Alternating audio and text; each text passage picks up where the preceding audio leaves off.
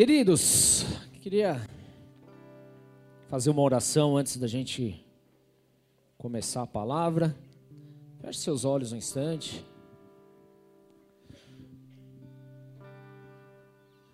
Pai, em nome de Jesus, consagramos a Ti as nossas vidas, pedimos que o Teu Espírito Santo venha com poder, com unção, com sobrenaturalidade, com prodígios, curas, com a manifestação a qual o Senhor deseja realizar nessa noite, em nome de Jesus Cristo. Eu peço, naquilo que o Senhor quer falar, na tua palavra, uma palavra de conhecimento, meu Pai, que o Senhor possa abrir o nosso entendimento para receber das verdades espirituais, porque aquilo que será ministrado não diz respeito a este tempo, mas as coisas futuras que estão para acontecer e quando nós falamos de coisas que ainda não aconteceram, parece que se tornam como uma grande história, mas na verdade, Senhor meu Deus, essa é a mais absoluta realidade.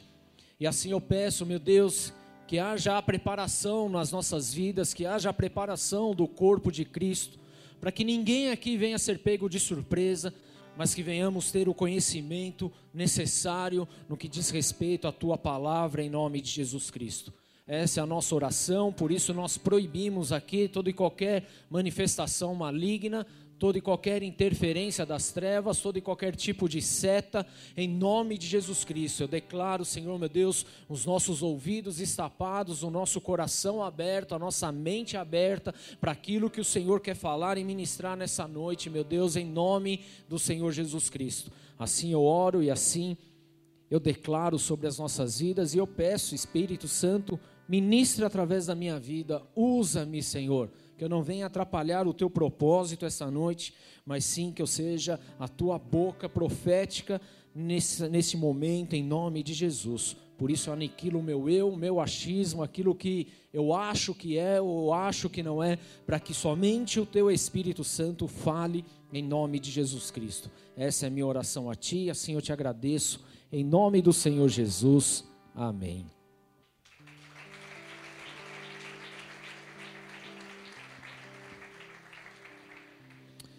Queridos, como a própria pastora disse aqui, hoje nós vamos dar continuidade num tema que é, ao meu ver, um tema muito, vou dizer gostoso, que não é gostoso, mas é um tema importante para a gente, amém? Semana passada foi falado aqui sobre o arrebatamento, sobre o que vai acontecer depois nos céus após o arrebatamento. E hoje nós vamos falar um pouco, eu vou falar bem pouco mesmo, porque senão ficaríamos aqui horas e horas falando a respeito da grande tribulação, tá? Então, o que, que é a grande tribulação? Quando que ela vai começar? A grande tribulação ela vai começar exatamente quando acontecer o arrebatamento. Então, a igreja ela vai ser arrebatada, ponto, isso está certo. Que dia isso vai acontecer? Não tenho a menor ideia, mas estão aí os sinais mostrando e, e levando a gente para um funil, ou seja, é algo que está prestes a acontecer.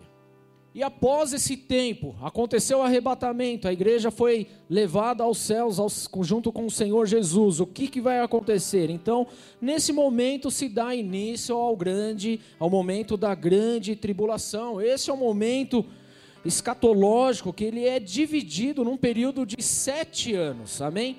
Quando nós falamos a palavra escatologia, e a gente está aqui para aprender, significa que nós estamos falando de fatos que ainda vão acontecer, amém? Não aconteceram, mas vão acontecer. Então, escatologia é o estudo das coisas que estão por vir.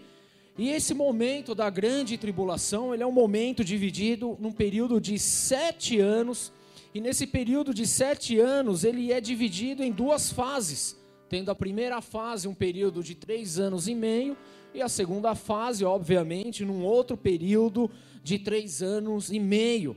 E o seu fim se dará através da gloriosa vinda, e aí a vinda visível do nosso Senhor Jesus Cristo nos ares para aniquilar de vez Satanás. Amém? Tudo bem? Então, esse é o período de uma forma bem sintetizada. Agora Qual que é a natureza, qual que é o caráter, qual que é realmente esse propósito, o propósito de existir a grande tribulação? Queridos, há muitas pessoas que entendem que o período da grande tribulação é apenas um período onde Satanás vai fazer a festa, vai fazer o que quer. Deixa eu te falar uma coisa, uma verdade para você. Quem decidiu ter ou não ter o período da grande tribulação não foi Satanás, mas na verdade foi Deus. Amém? Ele definiu e ele decidiu acerca de tudo isso. Agora, para a gente soa isso um pouco esquisito, porque a gente identifica Deus somente como Deus de amor. E de fato, Ele é o Deus de amor, porque Deus, Ele é amor, ponto final. Mas a gente se esquece que Deus, Ele é um Deus de juízo e um Deus de justiça. Tudo bem? Fala assim: Deus é Deus de amor, mas Ele também é Deus de juízo, Ele é Deus de justiça. Tudo bem? Entendendo isso, a gente começa a compreender um pouco melhor esse período da grande tribulação, amém? Porque é um período justamente de juízo sobre a terra. Esse período ele é marcado porque ele será um período de grande terror como nunca houve sobre a face da terra. A palavra de Deus ele chama desse período também como período de grande aflição e o período também da aflição de Jacó. Por quê? Porque esse é um período onde o anticristo ele vai reinar sobre a terra, ele vai dominar, ele vai colocar as asinhas de fora sobre essa terra. Esse é o período estabelecido da grande tribulação. Mateus 24, 21 diz assim: Por haverá então grande tribulação, como nunca houve desde o princípio do mundo até agora, nem jamais haverá. Então, peraí, a palavra de Deus está falando que será um tempo terrível. O período da grande tribulação é um tempo dolorido. Então, se você parar para analisar todos os tipos de guerras que já aconteceram nesse planeta, por pior que elas tenham sido, por mais avassaladoras que essas guerras, os conflitos, eles tenham sido, nada disso chega perto do período da grande tribulação. Então a gente lembra, por exemplo, de Hitler aniquilando os judeus na Segunda Guerra Mundial. Foi terrível isso? Foi ou não foi, igreja? Ou alguém gostou do que ele fez? Glória a Deus. Foi um tempo terrível, foi um massacre enorme sobre o mundo, e especialmente sobre os judeus. Mas isso que aconteceu é cócegas perto do que está por vir. Cócegas. Amém? Se você pegar as guerras que acontecem atualmente, então, lá na Síria, é terrível olhar o que está acontecendo na Síria, é ou não é? Bombas caindo, crianças morrendo, pessoas se explodindo, atentado acontecendo um atrás do outro, tudo isso é terrível, não é? É ou não é, igreja? Vocês estão comigo aqui? Estão aqui ou não? Mas nada disso é próximo do que está preparado para o período da grande tribulação. Nada disso. Existem outros e várias palavras usadas no Antigo e no Novo Testamento que dá referência ao período de grande tribulação. Uma dessas vertentes, uma dessas palavras que dá referência ao período de grande tribulação, ele também é citado como ira, a ira de Deus, em Apocalipse 6, 16, 17, 11 e tantos outros versículos, eu não vou citar um por um aqui. Ele também diz respeito a julgamento, como em Apocalipse 14, 7. O período de grande tribulação, ele faz referência à indignação, lá em Isaías 26, 20 fala a respeito disso. O período da grande tribulação, ele diz respeito a castigo, conforme Isaías 24, 20. O período da grande tribulação, ele também é considerado como a hora do julgamento. Como diz em Apocalipse 3:10, só anota aí, depois você lê na tua casa. O período da grande tribulação, ele também é conhecido na Bíblia como a hora da angústia. Isso está lá em Jeremias 37. Também é conhecido como período de destruição. Joel 1:15 fala a respeito disso. e também como período de trevas, em Joel 2:2, Sofonias 1:14, em Amós também 5:18 fala em referência a isso. Então, a natureza da grande tribulação, claramente ela é demonstrada como a ira ou o julgamento de Deus sobre a terra. Amém? Não há dúvidas de que esse período ele vai testemunhar o derramamento da ira de Deus sobre a face da terra. Por isso que é importante eu dizer aqui que Deus ele é Deus de amor, mas ele também é Deus de justiça e de juízo. Amém? Deus ele deseja que a gente passe por esse período de juízo sobre a terra? Não. Para isso ele enviou Jesus Cristo morreu, ressuscitou, derramou o Espírito Santo sobre as nossas vidas e hoje nós estamos vivendo no período da graça. Então a vontade de Deus é que todos se salvem antes desse período, mas infelizmente nem todos serão salvos. Por quê? Opção da pessoa. A pessoa escolhe e define de que lado ela quer ficar, o que ela quer fazer, como ela quer viver. Amém? E Deus é Deus justo, mas ele em nenhum momento ele deixa de dizer o que, que vai acontecer para aqueles que não querem. Porque lá em Deuteronômio ele fala justamente que ele dá a opção para nós entre a vida e a morte. Mas que em todo caso ele prefere que a gente escolha a vida. A vontade dele é que nós venhamos escolher a vida e não a morte. Tudo bem? Por isso que a opção é nossa. Olha só o que diz lá em Apocalipse 3:10. Por que, que não é a vontade de Deus? Visto que você guardou a minha palavra de exortação e perseverança, eu também o guardarei da hora da provação que está para vir sobre todo o mundo, para pôr à prova os que habitam na terra. É a vontade de Deus? Não, não é a vontade de Deus sobre nossas vidas. E ele diz aqui que se a, se a gente guardar a palavra da exortação e a perseverança, ou seja, se a gente guardar os princípios de Deus, viver a verdade de Deus, a palavra de Deus, se a gente se santificar, se separar desse mundo, então ele vai o que? Ele vai nos guardar da hora da provação que está por vir sobre todo o mundo. Amém?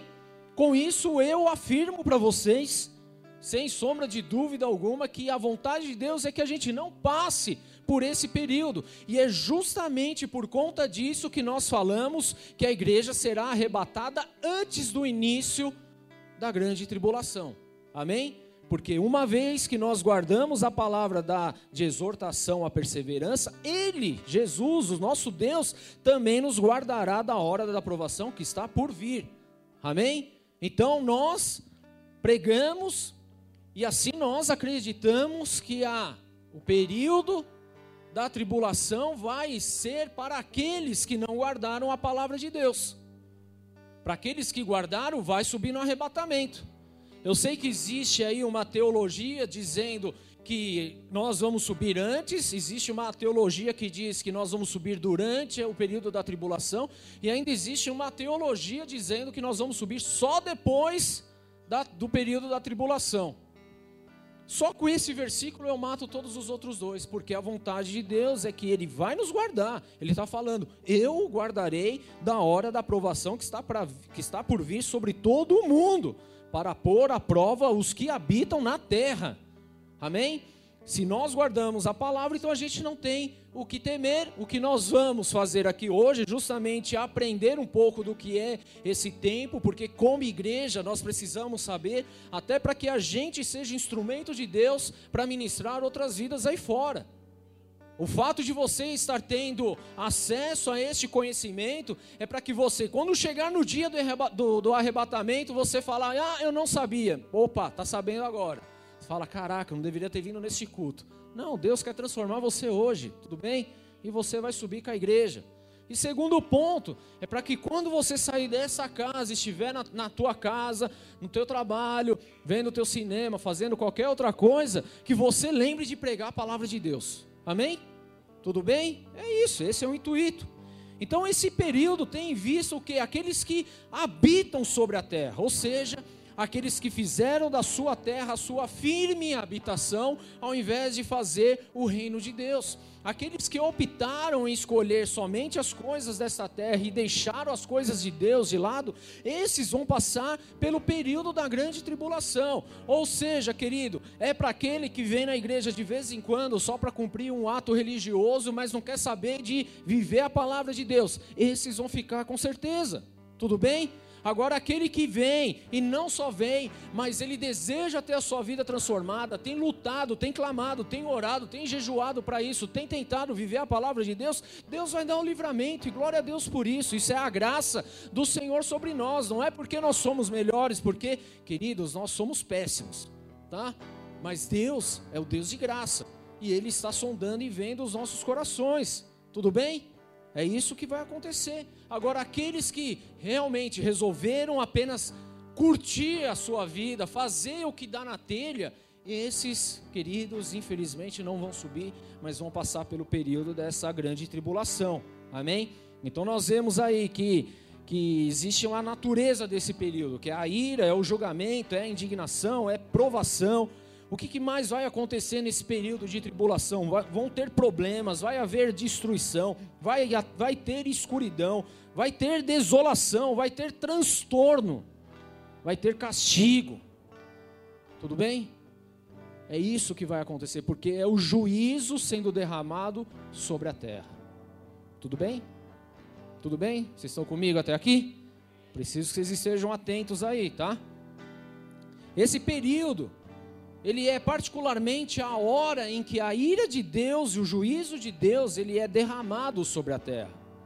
Agora entenda bem, eu disse isso aqui, não é a ira dos homens, nem muito menos a ira de Satanás. O que está acontecendo é a ira de Deus. O que Deus faz é pegar o que ele tem disponível e usa para que isso venha acontecer. Até o, o anticristo ele vai ser usado justamente para cumprir essa palavra. Não foi ele que criou e armou toda essa cena. Já está determinado para assim acontecer. Então vai acontecer. Mais cedo ou mais tarde, isso vai acontecer. Agora, qual que é realmente o grande propósito de tudo isso? Será que Deus ele só quer castigar? É isso? Queridos, Deus não é Deus de agir dessa forma. Tudo bem? Para tudo, a palavra de Deus fala que ele transforma a maldição em Deus transforma a maldição em em bênção. Então vamos lá, um dos propósitos de Deus em relação a essa grande tribulação é justamente trazer Israel nesse período de tribulação e promover conversão de uma multidão de povo judeu. E esse povo judeu, eles entrarão nas bênçãos do reino e eles experimentarão o cumprimento de todas as alianças, de todas as bênçãos do Senhor. E a palavra de Deus trata esse momento como os remanescentes dos judeus. Amém? Então existe um propósito. Vai acontecer porque para o povo judeu dar um estalo e acordar. A gente fez besteira, vamos clamar a Jesus. Porque Deus assim o garante. E o segundo grande propósito da tribulação é derramar o juízo do Senhor sobre os homens e sobre todas as pessoas, sobre todas as nações descrentes, daqueles que não acreditam em Deus, daqueles que zombaram do nome de Deus, daqueles que deram as costas para Deus. Então nós vemos duas fases importantes aqui. A primeira é em relação a Israel, uma forma de trazer o povo Israel, porque o povo Israel até hoje não acredita que Jesus Cristo é o Senhor. Mesmo eles estando lá, indo lá na tumba e tá lá a frase, ele não está aqui porque ele vive. Mesmo diante de tudo isso, eles não acreditam, eles apenas acreditam que Jesus é um mero profeta que passou sobre a terra. Então Deus ele trabalha em propósito disso, amém? Porque ele não quer que ninguém se perca, mas antes que todos se salvem. Tudo bem? OK? Isaías 26, 21 diz assim: Pois eis que o Senhor sai do seu lugar para castigar a iniquidade dos moradores da terra. Pesado nessas palavras, é pesado. Segundo Tessalonicenses 2,12 diz: a fim de serem julgados todos quantos não deram crédito à verdade, antes, pelo contrário, deleitaram-se com a injustiça fazendo menção apenas dos propósitos aqui de Deus. E aqui a gente vê a gente pode ver que Deus ele está julgando as nações da terra por causa de uma palavrinha que se chama infidelidade.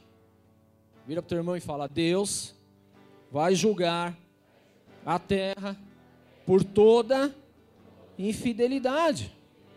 Tudo bem? Então Deus ele vai julgar no período da tribulação a infidelidade do povo, justamente por não terem aceitado a verdade de Deus através de Jesus Cristo. Então, como consequência, virá todo esse desastre que a gente está vendo na palavra de Deus. Agora, para a gente entender um pouco melhor sobre esse tempo de tribulação, é preciso que a gente compreenda um pouco a respeito das profecias das 70 semanas de Daniel. Se a gente não entender esse período das 70 semanas, a gente não entende o período da tribulação. Por isso é importante você abrir tua Bíblia agora no livro de Daniel, capítulo 9.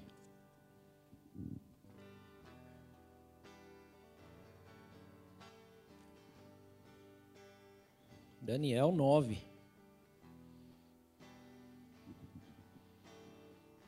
Vou ler alguns versículos aqui.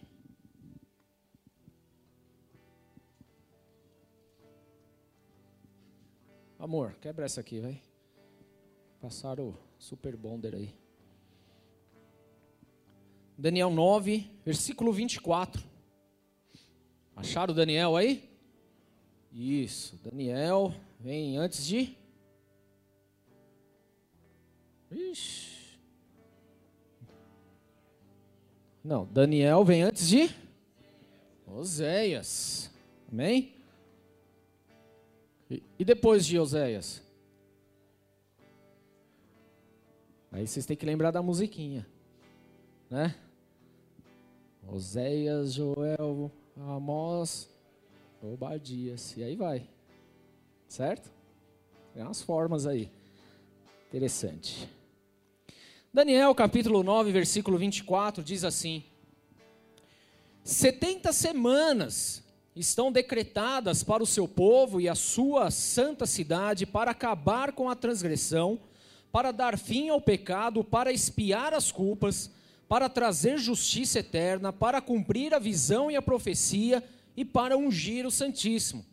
Saiba e entenda que a partir da promulgação do decreto que manda restaurar e reconstruir Jerusalém, até que o ungido, o líder, venha, haverá sete semanas e sessenta e duas semanas. Ela será reconstruída com ruas e muros, mas em tempos difíceis. Depois das sessenta e duas semanas, o ungido será morto, e já não haverá lugar para ele a cidade e o lugar santo serão destruídos pelo povo do governante que virá. O fim virá como uma inundação. Guerras continuarão até o fim e desolações foram decretadas. Com muitos ele fará uma aliança que durará uma semana. No meio da semana ele dará fim ao sacrifício e à oferta, e numa ala do templo será colocado o sacrilégio terrível até que chegue sobre ele o fim que lhe está decretado. Amém? Vamos destrinchar um pouco isso daqui. Essa profecia das 70 semanas de Daniel, ela demonstra, na verdade, o que as escrituras têm a dizer no que diz respeito ao período, o tempo que Deus ele estabeleceu as coisas. Por quê? Porque ela fala exatamente do cumprimento do primeiro advento de Jesus Cristo sobre a terra. Primeiro, primeira vinda de Cristo sobre a terra. Agora entenda uma coisa: apenas um Deus onisciente, onipresente, onipotente poderia prever com mais de 500 anos de antecedência o momento em que o Messias, Jesus, ele se apresentaria em Jerusalém. Tudo bem? Então, somente alguém, um Deus onisciente, que conhecedor de todas as coisas, poderia apresentar Jesus Cristo com 500 anos de antecedência. OK? Porque é isso que essa profecia ele está falando. Agora, eu não quero só, eu não quero ir muito longe no que diz respeito a isso, eu quero hoje detalhar um pouco mais no que diz respeito à última semana dessa profecia, mas a gente vai entender esse período de sete semanas, 62 semanas e mais uma semana, que é o que ele fala aí, tá? Essa última semana, esse último processo é justamente o período da grande tribulação. Então ele está fazendo uma base aqui de três separações: a de sete semanas, a de 62 semanas e, da, e de uma semana. Então entenda uma coisa: a maior parte do livro de Apocalipse, tá? O livro de Apocalipse, quando a gente fala, abre Apocalipse, pessoal, oh! tá igual o pessoal do infantil ontem, né? Apocalipse, Oh, o que será que vem? É sobre a escatologia, as coisas que estão por vir, tudo bem? Então a maior parte de Apocalipse nada mais é do que a própria expansão sobre a profecia de Daniel.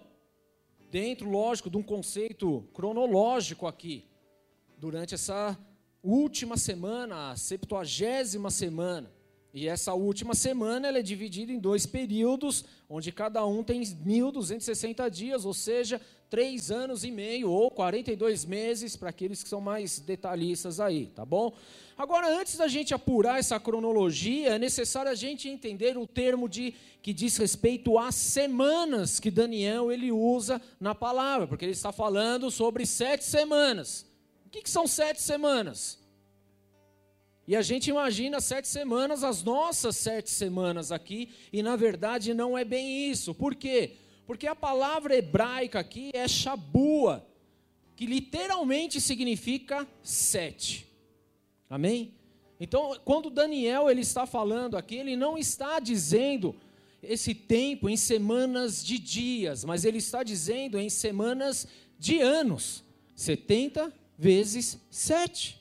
Cada ano Cada semana equivalente a sete anos.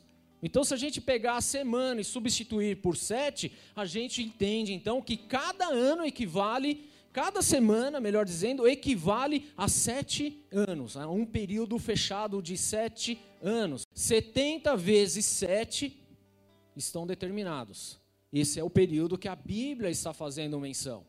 É que quando veio para a tradução português aqui, ficou meio esquisito para nós. Mas na palavra, na raiz, que vem aqui do hebraico, ele diz respeito a 70 semanas de ano. Então, cada semana equivale a um período de sete anos. Tudo bem? Essa é a palavra de Deus, é assim que a gente tem que interpretar ela. Se a gente for ver, por exemplo, no Velho Testamento, era muito comum o uso de semanas de anos. Por exemplo, lá em Levíticos 25, 8. Põe no telão aí para mim, por favor, Mel. Contem sete semanas de anos, está vendo? Aqui a tradução já melhorou. Sete vezes sete anos. E essas sete semanas de anos totalizam 49 anos. Tudo bem? Semanas de anos. Então, o período que nós estamos falando aqui de 70 semanas de Daniel equivale a um período de 490 anos. 70 vezes 7 dá? 7 vezes 7? Baixa o zero. Quanto que dá? Isso, vocês são bons de matemática, hein? Tudo bem? Entenderam a matemática, o raciocínio? Não, entra todo mundo no Kumon também, faz igual o Heitor está aprendendo lá as continhas lá. Tá? Então foi dito a Daniel que esse período de 70 semanas ou 490 anos está determinado sobre o teu povo e sobre a tua cidade. Foi determinado, é isso que vai acontecer e ponto final. E de acordo com Daniel 9, 24 até 27, essas 70 semanas se dividem em três partes. A primeira parte em sete semanas, Daniel 9, 25, que equivale a 49 anos. Tudo bem? A segunda parte, 62 semanas, que equivale a 434 anos.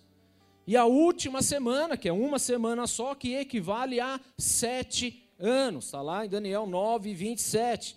Então o que a gente vê aqui é que a profecia ela se dá início a partir da ordem para restaurar e edificar a Jerusalém. É nesse ponto que dá o start do relógio, vamos entender dessa forma. Então, se a gente pegar e examinar o decreto do rei Artaxerxes, estabelecido no seu vigésimo ano e registrado lá devidamente no, em Neemias, capítulo 2, versículo de 1 a 8, nós vemos que é dada permissão para a reconstrução de Jerusalém. Pá, deu a, o start do relógio nesse momento. Começou a contagem regressiva para dar os 490 anos. Tudo bem? E aí constitui o início do período profético indicado por Deus nessa profecia. Tudo bem, igreja? Estão entendendo? Estão comigo? Está entendendo? Se não está é porque não quer, porque estou me esforçando muito, hein? tá? Então esse período já constitui o início profético indicado por Deus.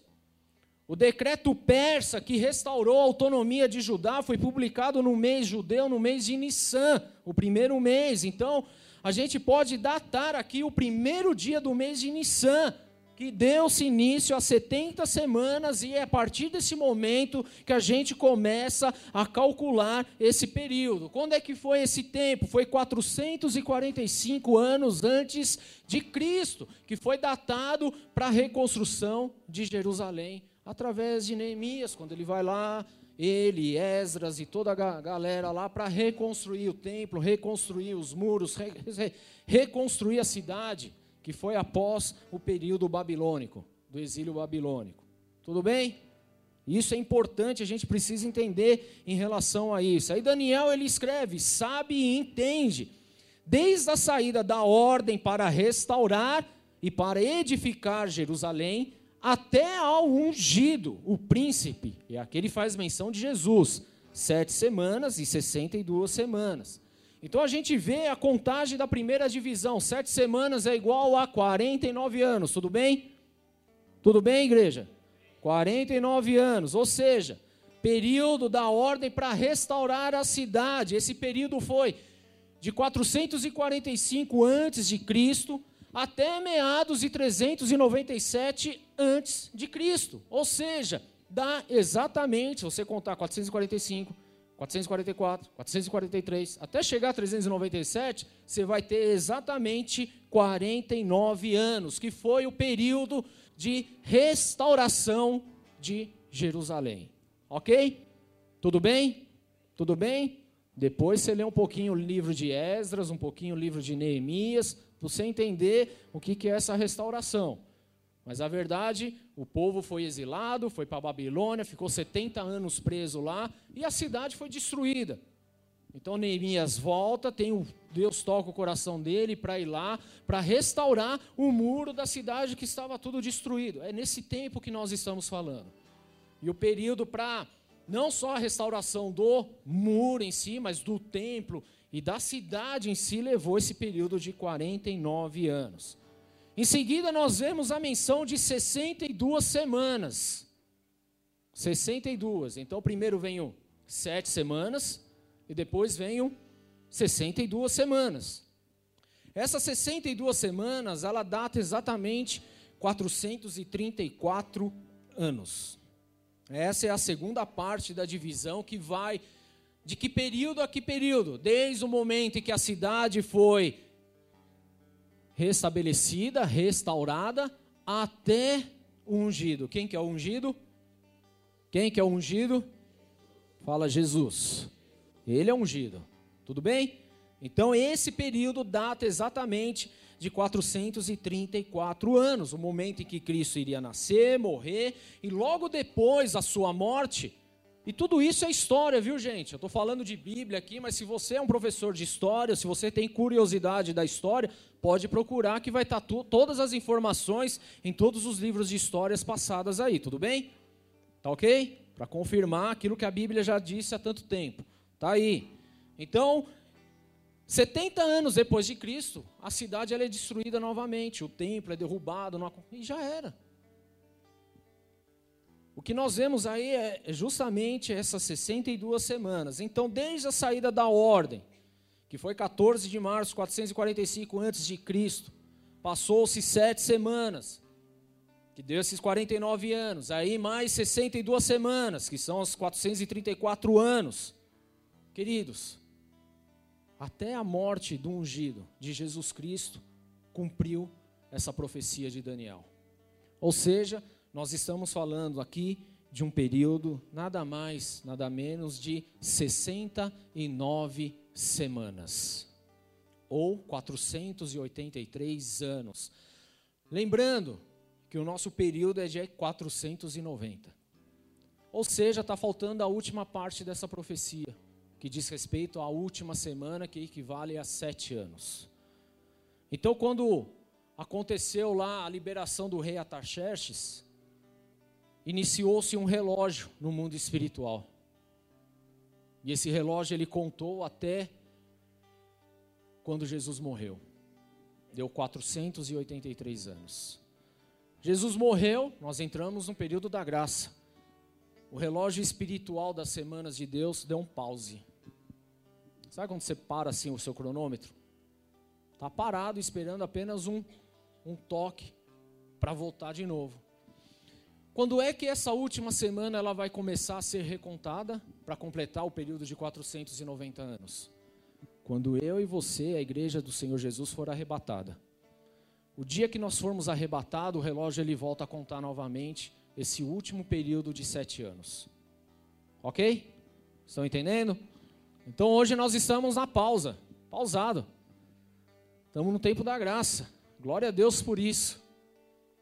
Mas assim que ela for arrebatada, queridos, nós, nós não, mas quem ficar vai dar início a esse processo de tribulação, da grande tribulação.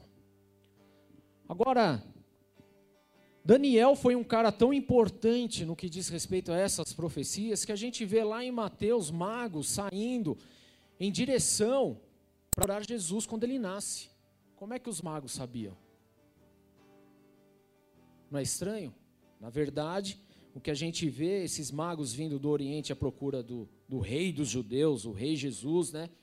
Esses magos, eles analisavam de uma forma muito ímpar, muito profunda as profecias de Daniel de uma forma muito cuidadosa.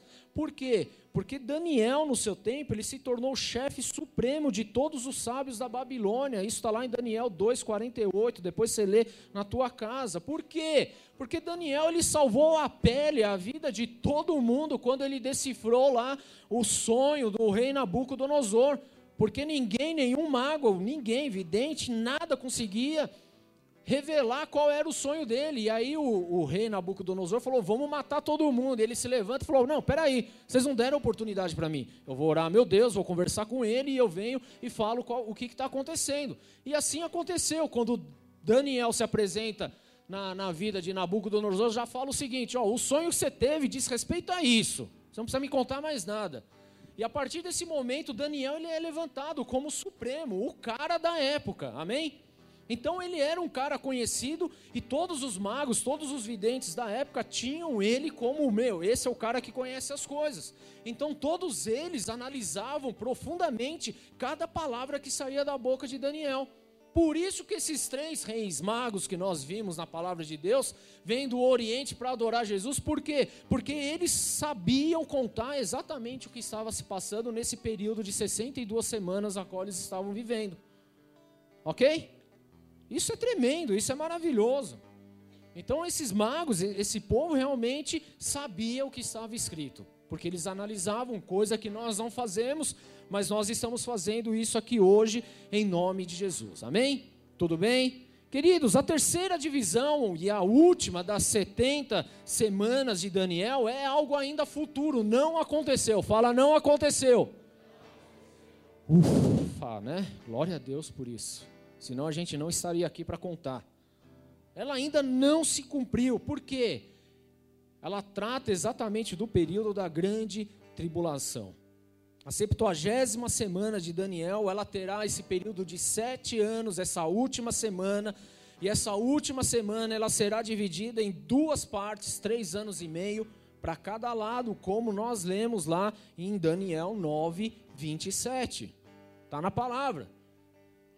Nós não estamos falando nada que, que, que meu, é muito revelado. Não, já foi revelado, já foi falado. Não é mistério nenhum, está ali, é só ler. Tudo bem? Então fica evidente aqui com base em Daniel 9, 27, que a 70 semana terá uma aliança feita entre muitos por uma semana, ou seja, por sete anos. E essa uma semana demonstra justamente que esse período vai ter sete anos de duração. E a questão que a gente deve encarar aqui é a identidade daquele que faz a aliança. Tudo bem? É daquele que faz a aliança. Daniel o identifica ele como, como ele, apenas ele. E ele se refere a esse ele. Põe aí, Mel, por favor, Daniel 9, 27. Com muitos ele fará uma aliança que durará sete anos, para a gente entender melhor. No meio da semana, ou seja, três anos e meio, ele dará fim ao sacrifício e à oferta. E numa ala do templo será colocado o sacrilégio terrível, até que chegue sobre ele o fim que lhe está decretado. Amém? Então, com muitos ele fará uma aliança que durará esse período de sete anos. Agora, no versículo 26, Volta aí, Mel. Depois das 72 semanas, o ungido será morto, já não haverá lugar para ele. A cidade e o lugar santo serão destruídos pelo povo. Será destruído pelo povo do governante que virá. Esse governante que virá é o ele que ele fala no versículo 27. Quem que é esse governante? A Bíblia fala de dois tipos de governos. Ele fala de dois príncipes. Um é Jesus e o outro é o o diabo. Tem medo de falar diabo? Fala diabo. Isso. Fala de novo. Isso. Tem medo do diabo? Ixi. Queridos, vou perguntar igual a Perrina pergunta pra gente. Quem já expulsou demônio aqui? Levanta a mão quem já expulsou demônio. Ou seja, quase ninguém. Então vocês precisam ter essa experiência para expulsar demônio. E eu libero essa experiência sobre a vida de vocês. Tá bom? Vocês vão ter essa experiência, porque maior é o nome de Jesus. Tudo bem? Não precisa ter medo. Tem gente que fala, não, não vou falar no nome dele, porque, meu, vai que pega, né? Aí eu tô. Esquece, meu, não vou dormir à noite. Ah, você não sabe de nada, inocente. Então o que, que acontece aqui? Ele está se referindo ao governante que há de vir. Esse governante que há de vir nada mais é que Satanás, nada mais é que o anticristo. Amém? Ele está falando sobre o anticristo, aquele que é contra Cristo. Então, nessa septuagésima semana, a gente vê algumas características, resumindo. A septuagésima semana é um período de sete anos, e esse período se estende profeticamente entre o arrebatamento da igreja até a volta gloriosa de Jesus Cristo. Ponto número um. Ponto número dois. A septuagésima semana também dá a exata estrutura cronológica. Amém? Cronológica para os grandes acontecimentos que está descrito lá entre Apocalipse 6 até Apocalipse 19. Porque Apocalipse é a extensão da profecia de Daniel. Ou seja, quase o livro de Apocalipse inteiro diz respeito à grande tribulação. A septuagésima semana terá início com uma realização de uma grande aliança, uma firme aliança entre o anticristo e o povo judeu. Ok? Vai ter uma aliança gigante entre eles. No meio dessa septuagésima semana, o anticristo ele vai se revelar quem realmente ele é. E vai ser só massacre. A quebra, número 5, dessa firme aliança entre os judeus e o anticristo vai iniciar um período inigualável de desolação sobre a face da terra e principalmente sobre o povo judeu. E o final desse período de sete anos trará ao fim toda essa série de 70 semanas que Daniel profetizou há 500 anos atrás antes de Cristo. Olha só que coisa linda, né? Então esse é. Agora, você deve estar se perguntando, tá, esse período de tribulação, vai que eu fico. Eu não vou perguntar se existe cristão meia boca. Né? Não vou perguntar, não vou fazer isso com você. Mas de repente na tua cabecinha tá passando, meu, eu sou meio sem vergonha. Eu tô meio sem noção. Se acontecesse o arrebatamento hoje e eu ficasse, Será que vai ter salvação nesse período de grande tribulação? Será que tem? Queridos, no período da grande tribulação haverá dois grupos de salvos, de pessoas salvas, a qual as escrituras relatam. Pode suspirar, há chance ainda, tá? Está meio tenso. Não, mas vai que pelo menos você vai pregar a palavra como nunca pregou na tua vida, né? Espero. O primeiro refere-se algumas pessoas que não se dobrarão ao reino do anticristo e, e eles simplesmente vão se converter nesse período.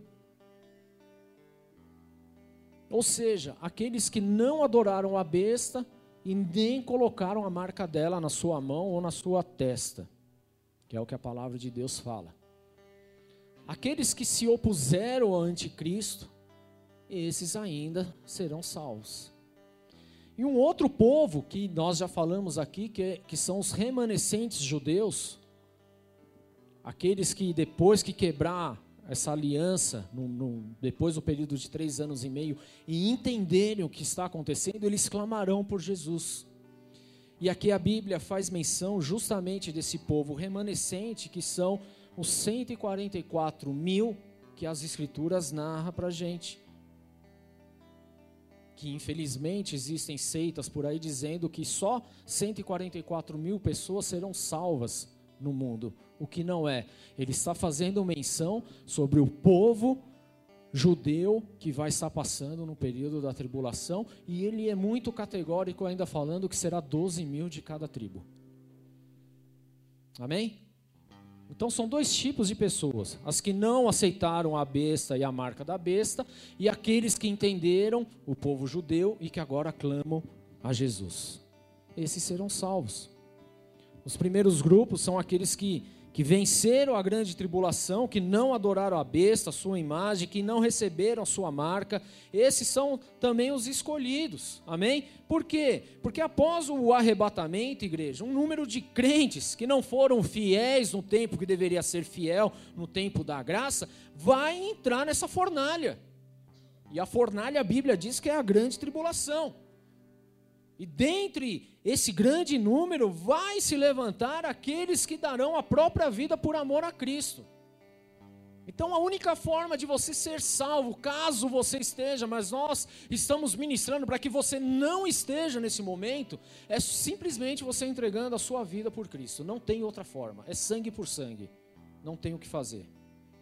Em Apocalipse 7,13 diz assim: Então um dos anciãos me perguntou, me perguntou quem são esses que estão vestidos de branco e de onde vieram? Respondi: Senhor, tu sabes. E ele disse: Esses são os que vieram da grande tribulação e lavaram as suas vestes e branquearam no sangue do Cordeiro. Por isso eles estão diante do trono e servem dia e noite em seu santuário.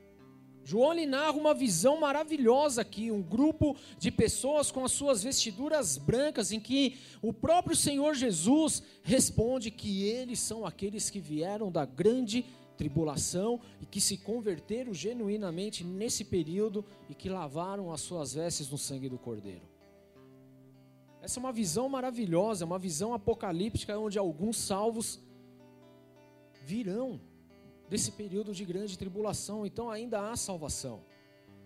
Apocalipse 24 diz assim: Vi tronos e que se assentaram aqueles a quem havia sido dada autoridade para julgar.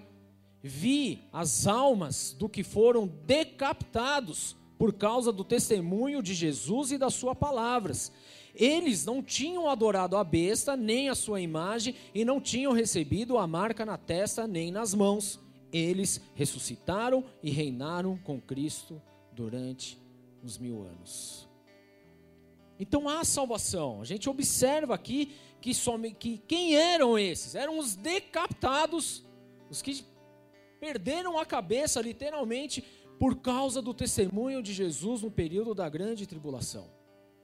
Então, para alcançar a salvação nesse período da tribulação, as pessoas terão que entregar as suas próprias vidas por amor a Jesus. Queridos, isso é muito sério, porque nós estamos falando de uma perseguição a qual ainda não houve sobre a face da terra. Aquilo que nós estamos fazendo aqui hoje não vai acontecer de estar com o céu aberto, porta aberta, tudo certinho, pregando a palavra de Deus, falando para aceitar Jesus. Não vai existir isso, porque se alguém falar que serve a Jesus, que é de Jesus, eu não vou dar cinco segundos para colar alguém e falar, você ou nega ou você morre. E aí você, bonitão, vai falar: Não, eu não morro. Quer dizer, eu não nego. Aí você, ah, você não nega? Vem cá, dá teu filho aí. Alguém tem filho aqui? Então vocês vão entender um pouquinho melhor aqui a minha colocação. Põe o filho aí na mesa. Não vai negar Jesus? Não, não vou. Corta um dedo dele. Nega Jesus? Não, não nego Jesus. Corta um braço. Tudo bem, mas vai ter gente aí. Nega Jesus? Não, não nego. Arranca um olho dele. Isso na tua frente. Será que você vai ter vai ter condições emocionais de segurar a bronca? Pega a tua mãe aí, ó. Se for a sogra, tudo bem, né? Pô, pega a minha sogra, né? Mas pega a mãe. Pega teu irmão. Pega teu esposo, a tua esposa. Vamos começar arrancando o nariz. Alguns vão gostar, né? Já parou para analisar? Torturando tua esposa? Estupros? chacinas, porque é isso que vai acontecer. Eu não estou aqui para passar a mão na tua cabeça, não. Porque o anticristo ele vai implantar um governo autoritário e um governo absoluto, onde todos aqueles que se opuserem a esse governo serão taxados como rebeldes. E quem é taxado como rebelde, os caras vão para cima. Mas Deus ele dá um grande alerta também aqui em Apocalipse 14 versículo 9. Ele diz assim: Um terceiro anjo o seguiu, dizendo em alta voz: Se alguém adorar a besta, a sua imagem, receber a sua marca na testa ou na mão, também beberá do vinho do furor de Deus que foi derramado sem mistura no cálice da sua ira se ainda atormentando com será ainda atormentado com enxofre ardente na presença dos santos anjos e do Cordeiro, e a fumaça do tormento de tais pessoas sobe para todos sempre, para todos os que o adoram, a besta e a sua imagem, para quem recebe a marca do seu nome, não há descanso dia e noite. Aqui está a perseverança dos santos que obedecem aos mandamentos de Deus e permanecem fiéis a Jesus. Há uma grande chamada de Deus aqui. Porque ele deixa claro que haverá salvação, mas ele deixa bem claro para aqueles que optarem em receber a marca da besta ou adorar a besta. Ele deixa muito claro. Então, todos os que não tiveram a coragem de entregar sua vida por amor a Jesus e não se opuserem a esse governo do anticristo e aceitarem a sua marca, seja na testa ou na sua cabeça, esses estarão condenados e já não haverá mais salvação para eles. Será automaticamente condenado. Muito se fala da marca da besta. Queridos, há pouco tempo atrás saiu na Ana Maria Braga, uma empresa especializada em implantar um chipzinho na mão. Estou falando do Brasil. Tamanho de um grão de arroz. E as empresas falam: não, aqui a, a, o funcionário já entra, não precisa fazer mais nada, porque a gente já captou tudo. Há uma grande empresa que está, inclusive a Motorola por trás de tudo isso, de uma grande, de um grande estudo, justamente da implantação do chip. E existem estudos é que eu não peguei, para não estender muito, mas eu quero só deixar para você um alerta que os estudos que eles fizeram para que esse chip do tamanho de um grão de arroz não não não não pare de funcionar, porque ele é movido a energia. Tudo bem? É igual uma bateria, você precisa dar carga. Só que está dentro do corpo humano, como é que você dá carga? Tudo bem, o corpo humano ele dá a sua própria eletricidade.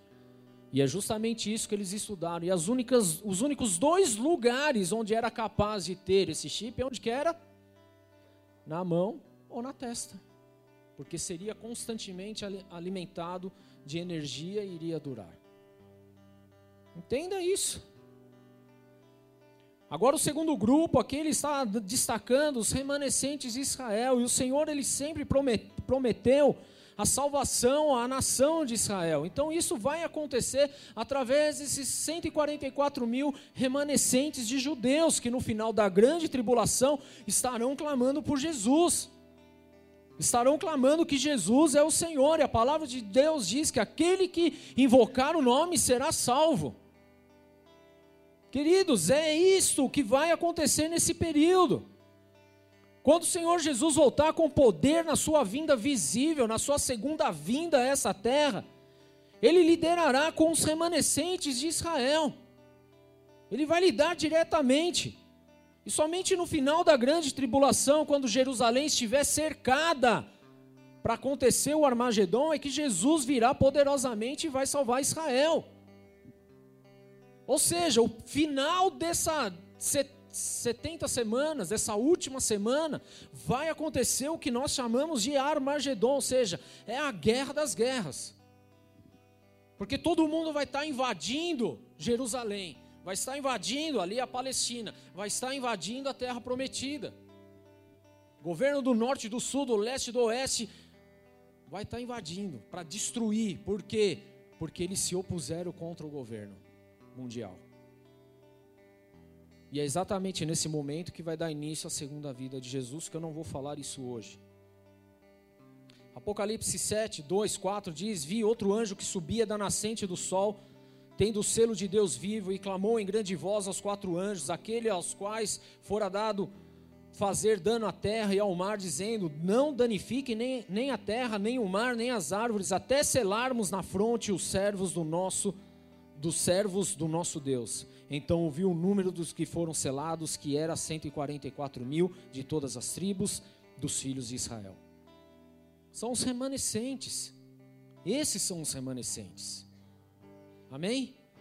Apocalipse 14, 1, 5 diz: Olhei e eis o cordeiro em pé sobre o monte Sião, e com ele 144 mil, tendo na fronte escrito o seu nome e o nome do seu pai. Ouviu uma voz do céu, como voz de muitas águas, como voz de grande trovão. Também a voz que ouvi era como de arpista, quando tangem a sua harpa, entoavam um novo cântico diante do trono, diante dos quatro seres viventes e dos anciãos, e ninguém pôde aprender o cântico, senão os 144 mil que foram comprados à terra. São esses os que não se macularam com mulheres, porque são castros, são eles os seguidores do Cordeiro por onde quer que vá. São os que foram redimidos dentre os homens, primícias para Deus e para o Cordeiro, e não se achou mentira na sua boca, nem mácula. 144 mil judeus serão primícias do Senhor, resgatados no final desse período de grande tribulação. E lá em Zacarias 12, 10, narra de uma forma tão linda isso. Depois você lê na tua casa. Amém? Queridos, esse período de grande tribulação, a gente vê que haverá uma aliança vou chamar de confederação, a união de países, justamente para andar em comunhão, entre aspas, com o anticristo. E eles se levantarão para agir exatamente assim. Agora, lá em Apocalipse 16, 14, diz: Porque eles são espíritos de demônios, operadores de sinais, e se dirigem aos reis do mundo inteiro, aos governantes do mundo a fim de ajuntá-los para a peleja do grande dia de Deus Todo-Poderoso. Há um grande exército deste mundo que vai se levantar para tentar lutar contra o exército de Deus. Mas, queridos, eu preciso te falar uma coisa. A palavra de Deus diz que o Senhor Jesus ele vai aniquilar o anticristo e os seus seguidores apenas com o sopro da sua boca. Você consegue dar um glória a Deus por isso? Apenas com o sopro de sua boca. Porque Ele é Deus. Os reis da terra de todo o mundo serão reunidos pela atuação da trindade satânica. Trindade satânica, nunca ouvi falar nisso. Quem é a trindade satânica? Trindade satânica, a Bíblia diz respeito ao dragão, que é a antiga serpente, esse imita Deus. Ela diz respeito ao anticristo, que imita a Jesus Cristo, e ele diz respeito ao falso profeta, que imita o Espírito Santo. Essa é a trindade satânica. Agora, no texto que nós lemos, você pode perceber que ele se dirige aos reis de todo o mundo, ou seja, o anticristo, ele vai reunir em suas mãos o domínio, exército do mundo inteiro. E a palavra de Deus nos mostra algumas dessas confederações reunidas sobre o, de, o, o domínio do anticristo. A primeira delas nós vemos aí que é a Confederação do Norte. Os países do Norte. Então, o primeiro poder a, a, se levantar é a grande Confederação do Norte. E essa confederação a gente vê lá em Ezequiel 38, a partir do versículo 1, em Daniel 11, 40 e Joel 2, 20, a gente vê isso daí, mas eu quero me atentar a alguns versículos de Ezequiel 38, a partir do versículo 2, para você entender. Que diz assim: Filho do homem, volve o rosto contra Gog, na terra, da terra de Magog, príncipe de Ros, de Meseque e de Tubal Profetiza contra ele e dize: Assim diz o Senhor Deus: Eis que eu sou contra ti, ó Gog, príncipes de Ros, e Meseque e Tubal. Fartiei que te volvas, porei anzóis no teu queixo e te levarei a ti e todo o teu exército, cavalos e cavaleiros, todos vestidos de armamento completo, grande multidão, com pavês e escudos, empunhando todas as espadas, persas e etíopes, e pute com eles todos com escudo e capacete, Gomer e todas as suas tropas, a casa de Togamar, Togarma, do lado do norte, e todas as suas tropas, muitos povos contigo. Esse é um trecho curioso, que a gente vê aqui Gog e Magog, junto com as nações aliadas. E na base dessa profecia de Ezequiel, a gente aprende que haverá uma grande confederação mesmo, conhecida como a Confederação do Norte, que é o que eu estou falando aqui para a gente entender melhor, sobre, sobre a liderança de alguém que surge da terra de Magog. Agora falando um pouco sobre geografia, quem é essa terra de Magog que a Bíblia fala? A terra de Magog é hoje conhecido como a Rússia. Se você pegar a geografia antiga, Colocar sobre a geografia moderna, é isso que você descobre. E aliados à Rússia estarão Meseque e Tubal, que nós lemos aí. Que, que, que, quem que é Meseque e Tubal? Situa-se a área moderna hoje da Turquia. A Pérsia é onde está hoje o Irã. Etiópia é o norte atual do Sudão. Estamos falando de geografia. Put é a Líbia. Gomer, parte leste da Turquia e Ucrânia. Olha quantos países envolvidos aí. E também corresponde à atual Alemanha. Togarma é a parte oriental da Turquia, próximo à fronteira da Síria e também a Armênia. Isso é a antiga civilização, colocado na nova civilização que nós conhecemos hoje. Então, esta é a lista das nações confederadas com muitos povos que a gente lê em Ezequiel 38, 6. E muitos povos contigo. E essa profecia ela prevê uma considerável aliança de poderes junto com a Rússia. Quem é que está se levantando ultimamente para querendo cutucar a onça com a vara curta. Vocês assistem noticiários ou não? Conhece o Vladimir Putin? Estamos falando de história. Ou seja, nós estamos vivendo esse funil para o acontecimento das coisas. Amém? Tudo bem? Estão entendendo? Conhecimento isso, amém? Não é repleplé. Repleplé deixa para depois. Ou seja, queridos, em Ezequiel 38, Ezequiel 39 e tantos outros textos, diz que essas nações marcharão contra Israel no final da grande tribulação. Você já viu o tamanho de Israel? Imagine todas essas nações chegando. O que, que não vai ser? E isso é o Armagedon, é a peleja do grande dia do Senhor. Uma segunda grande confederação que nós vemos aí são os reis do leste. E lá em Apocalipse 16, 12 diz: Derramou o sexto dia sua taça sobre o grande rio Eufrates, cujas águas secaram, para que se preparasse o caminho dos reis que vem do lado do nascimento do sol. Esse é um caminho de preparação para a entrada em Israel, de um grande exército vindo da além do rio Eufrates, conhecido como as forças dos reis do leste. O grande rio Eufrates, querido, ele vai secar de forma que por ele vai passar um grande exército. Na verdade, o grande rio Eufrates, ele sempre foi uma barreira geográfica, uma defesa natural que separa o oeste do leste. E essa barreira ela vai ser retirada pelo ato do juízo de Deus, para que então as nações orientais possam lançar os seus exércitos de uma forma muito mais rápida sobre a terra prometida. Agora, conforme a gente leu também na profecia bíblica, no período de grande tribulação, esse rio ele vai secar completamente. Eu queria pedir para a Mel colocar as imagenzinhas que eu mandei para ela, para você não achar que a gente está viajando muito na maionese.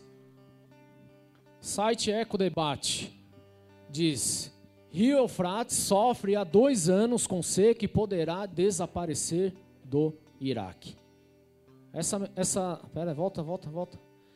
Essa mensagem é uma mensagem esse site, na verdade, ele pegou, que não dá para ler ali o texto, mas ele pegou de uma reportagem que saiu no New York Times, tá? Esse site. Vai para o próximo. Em 2009 isso, tá? Revista Veja, vocês conhecem a Veja? Tá? Esse aqui é de 2016, eu acho. Dá para ler? Não dá.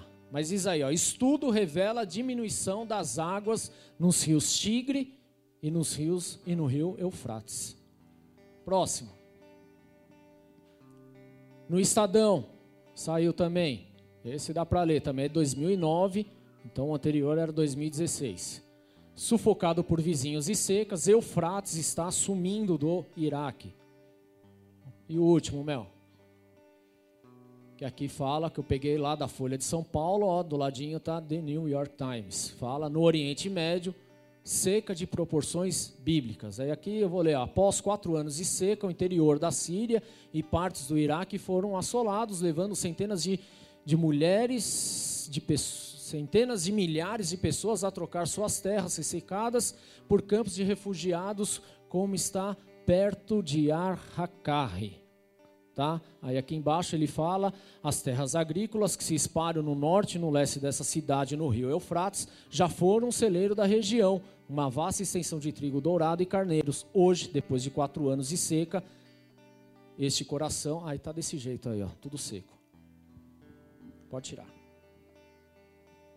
Ou seja, tudo coopera para o funil, para o arrebatamento da igreja e a chegada do período de grande tribulação.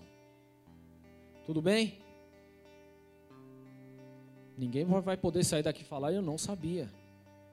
Porque é isso que está acontecendo. E a razão do juízo divino sobre o rio é justamente para que o caminho esteja aberto para os reis que vêm do lado do nascimento do sol. Ou seja, o pessoal que vem do Oriente para o Ocidente. Apocalipse 9. Ah, peraí, antes disso, o que, que a gente conclui aqui, segundo essa, essa grande força do leste, né? Que países estão reunidos nessa conglomeração aí? Nada mais, nada menos que provavelmente a China, a Índia e alguns outros países aliados. Por quê? Que nós vamos ler aqui.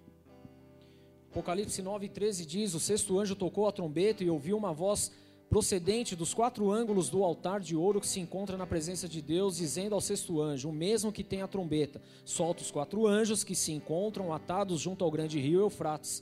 Foram então soltos os quatro anjos que se achavam preparados para a hora, o dia, o mês e o ano, para que matassem a terça parte dos homens. O número dos exércitos da cavalaria era de 20 mil vezes 10 milhares eu ouvi seu número, assim nessa visão, contemplei que os cavalos e os seus cavaleiros tinham coraças cor de fogo, de jacinto e de enxofre. A cabeça dos cavalos era como cabeça de leão, e a sua boca saía fogo, fumaça e enxofre. E nesse julgamento a gente vê Deus liberando quatro anjos demoníacos, particularmente muitos poderosos, que estavam junto a esse rio Eufrates, que nós vemos agora em algumas reportagens, que na verdade ele já está se secando. Ou seja, é uma questão de tempo para isso acontecer. E esses anjos, eles liderarão um imenso exército de cavaleiros, que no versículo 16, se a gente for fazer a soma, dá um exército de aproximadamente 200 milhões de soldados. Que guerra teve 200 milhões de soldados? Nenhuma. Mas é possível. Só a China hoje poderia mobilizar esse exército sozinho. Só o país da China já daria isso, tranquilamente. Da Índia também está quase lá, né? Então por isso que a gente vê tudo isso acontecendo. Agora no versículo 17, João ele mostra uma visão de cavalos e cavaleiros que tinham coraça de fogo e que saía fogo, fumaça e enxofre. Em outras palavras, querido, esse exército de 200 milhões de homens está equipado com armas de destruição em massa, com tanques modernos, carros de combate e canhões que disparam seus projetos, seus projéteis e mísseis, incluindo armas nucleares. É isso que a palavra está dizendo nas entrelinhas. Nas entrelinhas. Agora, o que a gente precisa entender, por que, que China está nesse, nesse emaranhado? Porque China, ele sempre teve, um, apesar de ser uma população muito grande, ele, ela sempre teve um grande problema de que seu exército estava equipado com armamentos obsoletos. Esse sempre foi um dilema para a China. Agora, na década passada, queridos, retrasada, a China fez um grande esforço para modernizar as suas forças armadas. O ex-presidente dos Estados Unidos, Bill Clinton, alguém lembra dele? Melhor presidente da, da história dos Estados Unidos, da, da era moderna. Bill Clinton, ele permitiu que a indústria bélica norte-americana firmasse grandes contratos com a, com a China ou seja, ele vendia aos chineses a alta tecnologia, como também a de orientação dos mísseis balísticos de construção modernas. Isso saiu do New York Times, 4 de abril de 1998. O jornal do New York Times informou que Clinton aprovou caladamente a exportação da tecnologia de armas à China por meio de uma das companhias que estavam sendo investigadas, a tal de companhia Loral. Está lá no New York Times. Agora, por que caladamente? Porque ele mesmo fala contra as armas, mas ele é o que está dando arma para o inimigo. Ou seja, a China ela não dispunha de tecnologia sofisticada para orientação dos mísseis, para fazer com que as suas ogivas atingissem alvos específicos. Mas a verdade é que, a partir dessas vendas realizadas e planejadas, a China hoje pode e ela tem, na verdade, condições de atacar qualquer parte do mundo. Estão comigo? Estou terminando. Vou falar só do último reino aqui. Existe também o reino do sul, que é o terceiro poder, é o reino do sul mencionado em Daniel 11:40. E esse poder do Reino do Sul, ele avança diretamente sobre a Palestina. E ali ele se inicia um movimento de destruição. E a palavra ela deixa muito claro que esse Reino do Sul, ele é alinhado, aliado com o Reino do Norte. Pois lê lá Daniel 11:40. E existe aí uma grande concordância entre os intérpretes em escatologia, em estudos, que esse reino do sul se refere hoje ao Egito. Amém? Se refere ao Egito. Por quê? Porque o Egito ele é mencionado frequentemente nas escrituras. Então a gente vê uma armação acontecendo. A Confederação do Norte, a Rússia e seus aliados, a Confederação do Leste, que é, que é a Asiática e seus aliados, onde provavelmente ali estará a China, a Índia e outros povos, e o poder do Sul, que é, o, que é o Egito e seus aliados. E esses movimentos, queridos, dessas confederações, virão contra a Palestina, contra Israel, justamente no período da tribulação. Por quê? Porque foram firmados claramente nas escrituras e constituem uma das principais temas, um dos principais temas proféticos no que diz respeito ao Armagedon. E é justamente nesse processo, quando isso acontecer, que Jesus virá na sua glória e vai acabar com toda essa, essa bagunça. Por que, que é importante a gente saber disso? Porque hoje você é instruído, você pode instruir a outras pessoas. O que é importante a gente saber é que o período da grande tribulação nada mais é do que o juízo de Deus. É um intervalo entre o arrebatamento e o segundo advento de Cristo sobre a terra. É um intervalo entre o arrebatamento e a volta de Jesus para reinar os mil anos sobre essa terra, que nós não vamos falar hoje, vamos falar um outro dia, amém? E esses castigos, entre aspas, eles aumentam em severidade à medida que as coisas vão acontecendo. Não vai dar tempo de falar, mas a gente fala num outro dia. Mas a palavra de Deus diz aí em Apocalipse 6, referente a sete selos, e à medida que esses selos são abertos, é à medida em que vai sendo despejada todas essas coisas. Ela fala a respeito de sete trombetas lá em Apocalipse 8. À medida que cada trombeta é anunciada, mais pragas, mais situações vão acontecendo. E à medida também lá em Apocalipse 16 fala sobre as taças, sobre sete taças, ou seja, sete vezes três, 21 tipos de, de pragas que vão acontecer, de situações, isolações que vão vir sobre essa terra, querido. E tudo isso para se cumprir o que diz na palavra de Deus.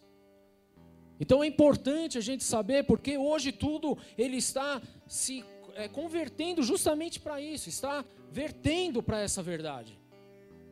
A história por si só já diz isso. Hoje nós estamos em meio a um mundo globalizado, onde uma faísca que acontece lá no Japão derruba a bolsa de valores do planeta inteiro onde uma notícia que saiu essa semana que Lula vai ficar preso nove anos e meio, o dólar caiu, a bolsa subiu. Tudo isso porque nós estamos em meio a um mundo globalizado, onde as coisas já estão convergindo justamente para monopólio do anticristo, para que ele tenha acesso a todas as coisas. Que aliás, queridos, convenhamos, ninguém mais está escondido nesse mundo.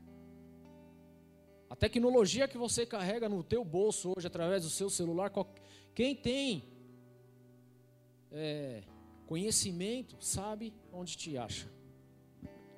Tecnologias de videogames hoje que você tem lá com câmera voltado para a tua casa, você só está dando a, a, a opção para o cara assistir você dentro da tua casa.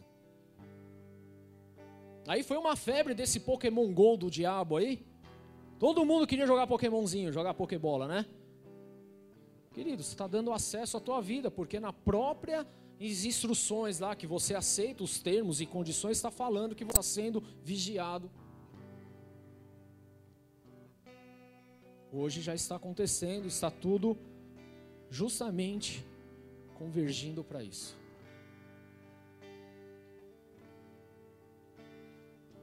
Mas há salvação para nós, amém? E eu quero terminar lendo aqui um versículo que está lá em Mateus 24 a partir do versículo 4, que diz: Jesus respondeu: Cuidado que ninguém os engane. Amém? Pois muito virão em meu nome dizendo: Eu sou o Cristo, e enganarão a muitos. Vocês ouvirão falar de guerras e rumores de guerra, mas não tenham medo. É necessário que tais coisas aconteçam, mas ainda não é o fim.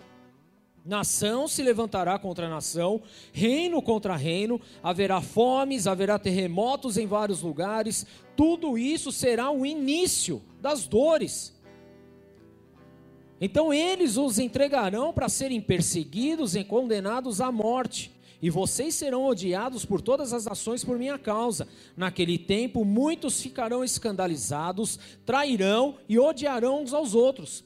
E numerosos falsos profetas surgirão, surgirão e enganarão a muitos. Devido ao aumento da maldade, o amor de muitos esfriará. Isso nós já estamos vivendo. Mas aquele que perseverar até o fim será salvo. E este evangelho do reino será pregado em todo o mundo como testemunho a todas as nações, e então virá o fim. Amém? Então este evangelho será pregado em todas as nações. Por isso a grande comissão de Jesus sobre a minha vida e sobre a tua vida é: ide por todo o mundo e pregai o evangelho a toda criatura. Qual é a nossa função conhecendo todas essas verdades? É ir pelo evangelho, é ir pelo mundo e pregar o evangelho a toda criatura, porque nós já estamos vivendo o princípio das dores. Ainda não é a dor. Nós ouvimos de rumores de guerras, nós ouvimos a respeito de fome, nós ouvimos a respeito de tantas coisas que nós lemos aqui, mas isso é apenas o princípio, porque a dor mesmo vai vir no período da grande tribulação. Ou seja, igreja, eu e você nós temos uma incumbência neste mundo de levar a palavra de salvação de Jesus Cristo, porque como nós vimos aqui, inclusive com dados recentes de 2016, tudo já está afunilando para que isso aconteça. E isso não é história de carochinha, como nós tantas vezes ouvimos por aí. Isso é fato real. E deixa eu te falar uma coisa: se o Deus que fez o mundo criou todas as coisas desde o início e nunca errou, ele não vai errar agora mas Ele vai continuar acertando e nós estamos aqui justamente para pregar a respeito dessa verdade, que Jesus Cristo é o Senhor e Salvador das nossas vidas e ninguém vai chegar ao Pai se não for através dele. Amém? Feche seus olhos, abaixe sua cabeça. Esse é um tempo muito importante para nós como igreja. Porque muitos estão preocupados apenas em como vai viver os seus dias nessa terra se será debaixo de grande bênção financeira. E muitas pessoas têm se perdido por conta disso, porque está esquecendo da verdade, da essência do Evangelho. Se você, querido, deseja nessa noite realmente ter um encontro com o Rei da Glória e ser um daqueles que vão levar a palavra de Deus, a palavra de salvação, eu preciso fazer um convite para você, porque a única forma disso acontecer é você entregando a tua vida a Jesus, ao Cordeiro que foi imolado na cruz do Calvário, mas que ressuscitou ao terceiro dia. A única forma de nós estarmos livres desse tempo da grande tribulação é entregando as nossas vidas a Deus. E eu faço esse convite para você que está nessa casa hoje, para você que estava vivendo longe dos caminhos do Senhor, para você que está escutando esse CD em algum lugar, eu faço um convite para que você levante sua mão no teu lugar nesse momento. Porque Deus ele deseja salvar. A vontade dele não é que eu e você passe pelo tempo da tribulação, mas é que a gente venha a ser salvo e arrebatado com ele nos ares. Por isso eu te convido nessa noite, levanta tua mão no teu lugar. E faça essa oração assim comigo. Senhor Jesus. Senhor Jesus. Nessa noite. Nessa noite. Eu entrego a minha vida a ti. Eu entrego a minha vida e eu. Declaro e eu declaro que o Senhor que o Senhor é o meu Deus. É o meu Deus. É o Senhor absoluto. É o Senhor absoluto da minha vida. Da minha vida. E que eu quero passar. E que eu quero passar. O tempo de minha vida. O tempo de minha vida. Pregando a tua verdade. Pregando a tua verdade. Ensinando. Ensinando. Acerca das coisas. Acerca das coisas que estão por vir. Que estão por vir. Em nome de Jesus. Em nome de Porque Jesus. assim como. Porque assim como. Eu tive tive hoje contato. Eu tive hoje contato. Com essa verdade. Com essa verdade. Eu quero. Eu quero. Que muitos também. Que muitos também. Tenham esse, esse contato. Tenham esse contato. Com essa verdade. Com essa verdade. Da tua palavra. Da tua palavra. Em nome de Jesus. Em nome de Jesus. Assim eu declaro. Assim eu declaro. Seja o meu Senhor. Seja o meu Senhor. E meu Salvador. E o meu Salvador. Em nome de Jesus. Em nome de Jesus. Amém. Senhor, eu oro por essas vidas e apresento cada uma delas no teu altar. Eu declaro, Senhor meu Deus, o teu poder, a tua unção, a tua glória, a tua manifestação sobre cada um deles. Que eles venham viver experiências maravilhosas contigo. Que haja um derramar maravilhoso do teu Espírito Santo. Que eles possam ser selados hoje, separados em nome de Jesus, meu Pai. Pois eu declaro, Senhor meu Deus, sobre essa palavra, meu Pai, que os teus filhos não passarão por esse tempo de tribulação, mas serão arrebatados junto com o Senhor Jesus nos ares, meu Pai, em nome de Jesus Cristo. Assim nós oramos e abençoamos essas vidas em nome de Jesus. Amém. Glória a Deus. Uma salva de palmas ao Senhor.